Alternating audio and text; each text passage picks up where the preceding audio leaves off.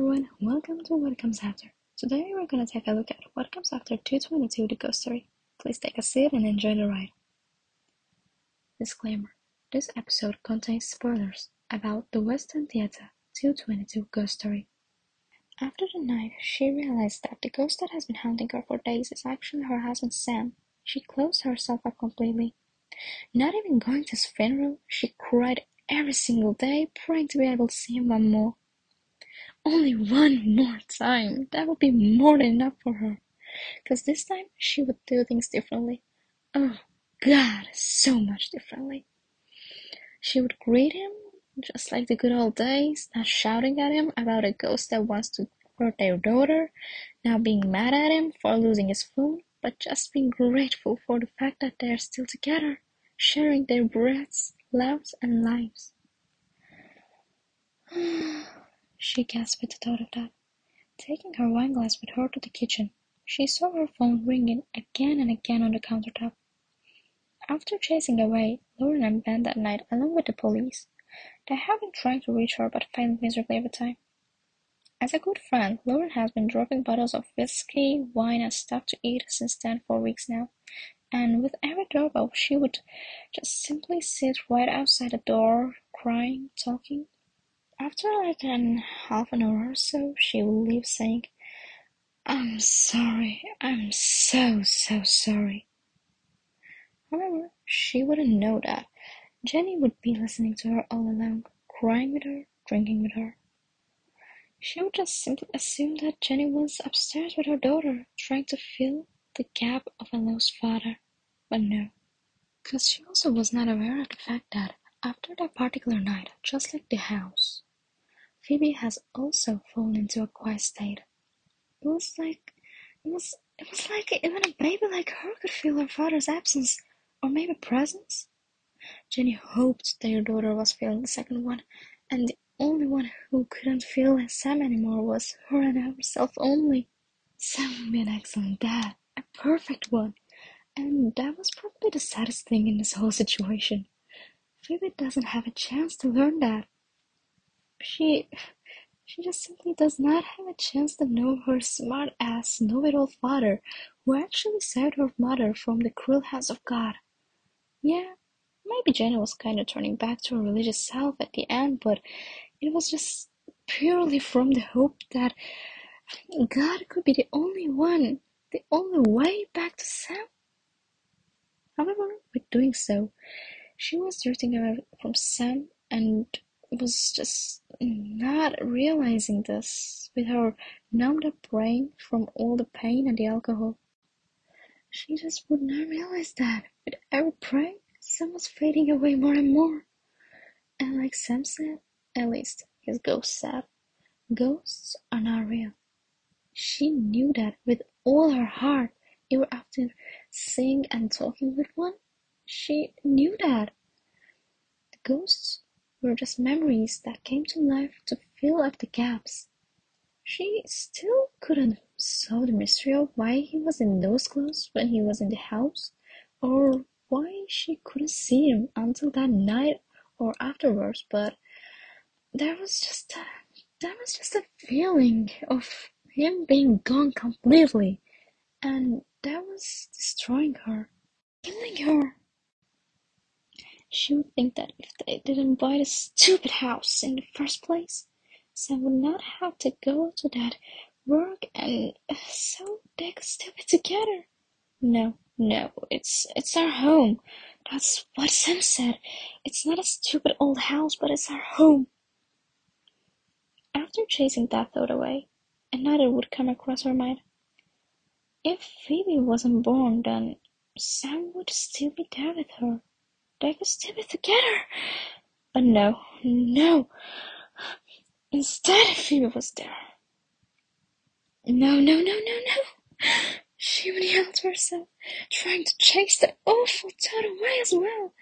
She was grateful for Phoebe, and she was definitely not the reason Sam was dead. Oh, um, what kind of a mother she was, leaving her newborn kid she hated herself for even thinking about such a thing. But yet, she she couldn't get herself from going back to the same point over and over and over again. She loved her daughter, the only person left with the genes of Sam, but still, there was there was something that was bothering her. She didn't know what was the real cause of it, but there was definitely something. Maybe the fact that Phoebe also went silent with Sam leaving, like she left too, or or maybe Sam came back as a ghost to see her instead of Jenny, or something else. She couldn't make sense of it, but was there really any sense at all at this point? She had lost everything. Only Phoebe was there to hold on to, but they were like ignoring each other for some reason.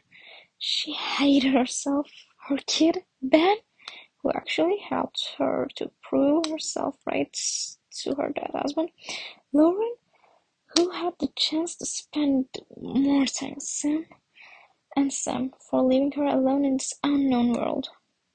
She hated every single person, every single thing in this whole wide universe. She she felt like a dummy without Sam. It was like she even learned how to breathe with Sam, and without him around, she couldn't do it properly anymore. She was completely and utterly lost, and this time there was no one that could save her. Antagonistically, the girl who was crying every single day right outside Jenny's door, Lauren, got rid of Ben and all his belongings in her apartment. She did not want to keep lying to herself anymore. She did not have the energy to keep up with the act of a happy girlfriend. Just like, just, she couldn't keep acting as the loving, successful psychologist. She didn't have the courage to resign from her work, however, she decided not to do everything that was told to her. For instance, now that she didn't have to look perfect for the love of her life, for him to realize his mistake, she was taking her time on the case of the suicidal teenager, even though she was already running late to the schedule. She just simply didn't care. She has transferred her other cases to her colleagues without even asking for permission to do so from his boss.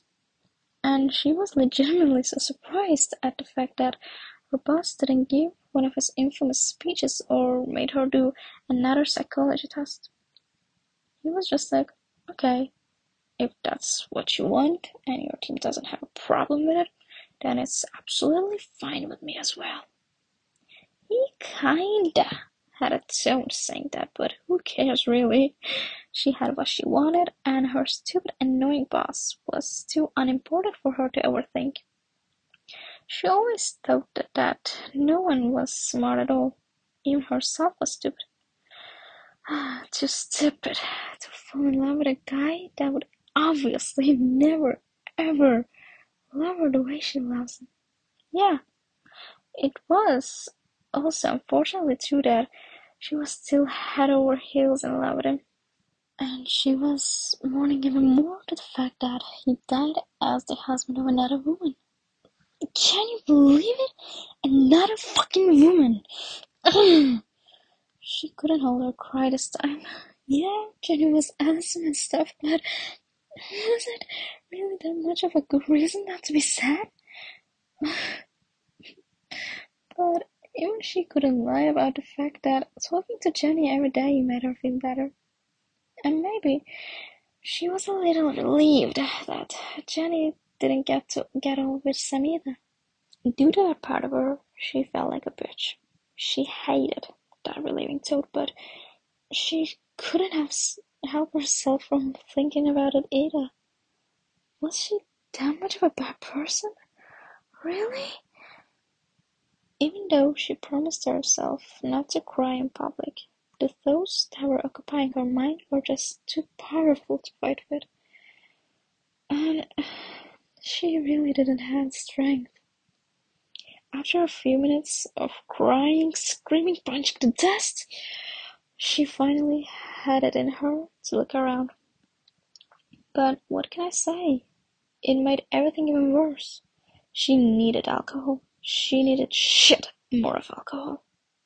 Grabbing her phone from the table and her bag from the chair on the side, she rushed out the door. Her makeup was all messed up, just like she was. She was stumbling all over the street, almost getting hit by a biker, getting swears from tons of people. She was not in the mood to fight with them. She couldn't see due to all the tears in her eyes. She wasn't feeling like herself anymore. And Everything was so overwhelming that she was not even sure if she still wanted to be alive. She was hating that she was the one to keep breathing, but not Sam. How was this fair? He was perfect in every single way, except loving the right person. And what was she? Nothing. She was absolutely nothing. On the other end of the spectrum, Ben was trying to continue his life as if nothing had happened. It wasn't that much of a healthy move to ignore and compress all the feelings he had, but hmm, that was really just his coping mechanism. He was praying every night before sleeping like always. Nothing special or changed in that department. He was staying in a friend's place for a while until finding a new apartment. He was calling, trying to reach Jenny every day, failing each and every single time, but not giving up yet. Nope, not yet. It's still too fresh to be given up. As he was staying strong, he wanted to make Jenny stronger too. He was not that much of a help that night, at least according to him he wasn't, but he might have been a great support at a time like this, right? And he actually seemed fine, at least from the outside. Inside, he had constant fear of becoming a ghost himself or being haunted by Sam, but other than those two, he was mostly keeping his stand. Maybe that was because of the fact that he was quite familiar with that sort of stuff, but still, it was even weird for someone like him to be that calm after going through all that shit. But remembering what had happened, he shook his head. Let a deep breath come and go. He straightened at his back, without even realizing when he started to hunch. It was really awkward that he had started to lose control of what was going on around him or on him. Like, you could be watching him for hours, following him, but he wouldn't realize. Or he could start crying all of a sudden and still wouldn't realize it. He hasn't really been himself for a while now, but you're not gonna believe me when I tell you that he wasn't aware of that either. Who would have guessed, right? he turned right at the end of the street all of a sudden. He had to go straight, but he just found himself making a right. And then he understood why. It was some sort of a God telling or something like that, he supposed. But she was there. She definitely was there, coming, running towards him. She wasn't seeing him, but she was coming at full speed. And it was not too long before he found her between his arms again. They were both so confused, but neither was complaining. Even in a way, they were glad that they found each other once again. Faith, Ben told for the woman who had thrown him out. Faith. And then they were there again. On the couch they had spent months on, laughing, joking, watching movies, eating, and of course fucking. Nevertheless, Lauren would never admit, even she was happy, that they were there once more. It was really a legitimate relief for both of them. They couldn't come up with any whys, but that was the truth, you know? The truth. Was it love? Probably no, but couldn't it be sympathy? Or might be uh, being used to each other's presence? Everything was quite possible except for love, unfortunately. But was true love that much of a necessity? Wasn't only a friendly love was alright? Couldn't it be enough? After a few hours of hugging, crying and talking, they headed out to check on Jenny. It was Ben's idea to go there together once again after that night.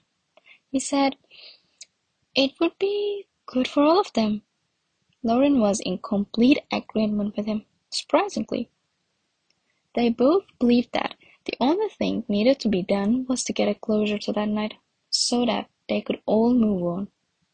Yeah, maybe it was going to stay as a trauma, wound on their souls, hearts, and memories, but just like every other human being, they would get used to the pain eventually.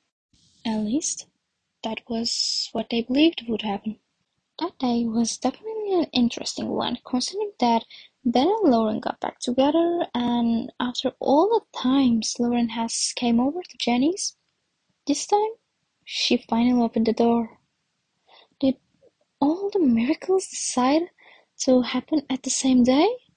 Ah, how funny. If Sam was still here, he would explain how miracles were not real and they were all some sort of a, uh, I don't know, I'm not Sam. Whatever. They all sat around the same table that they did the ritual on that day. The table that showed Sam as responsible for all the noises that happened at 222. It felt quite awkward now that he was not with them anymore. It was like there was a gap that needed to be filled, but there were no ghosts of Sam that was doing it. They talked, cried, got drunk, and when the time hit 222, they all went silent, like they had planned this or something like that. They all wanted to hear something, anything, not from each other, but from Sam. They waited without talking, without moving, without doing nothing but hoping. As they were finally started to lose all the hope again, Jenny heard something. She couldn't understood what it was, but she was sure that she heard something from upstairs. After all this time, she ran upstairs wishing to see Sam one last time, but as she arrived at the top of the stairs, the voice was all gone, just like all the strength left in her body. Everything went black for Jenny, while Lauren and Ben was running upstairs as well. Jenny was furious when she opened her eyes and realized that she was in a completely different place, far, far away from where she was supposed to be. Even after with every single doctor telling her to stay, she insisted on going back to her home. Jenny had to be there in case Sam would come back from that once more. She had to be there. So, Lauren took her back, while Ben was watching Phoebe.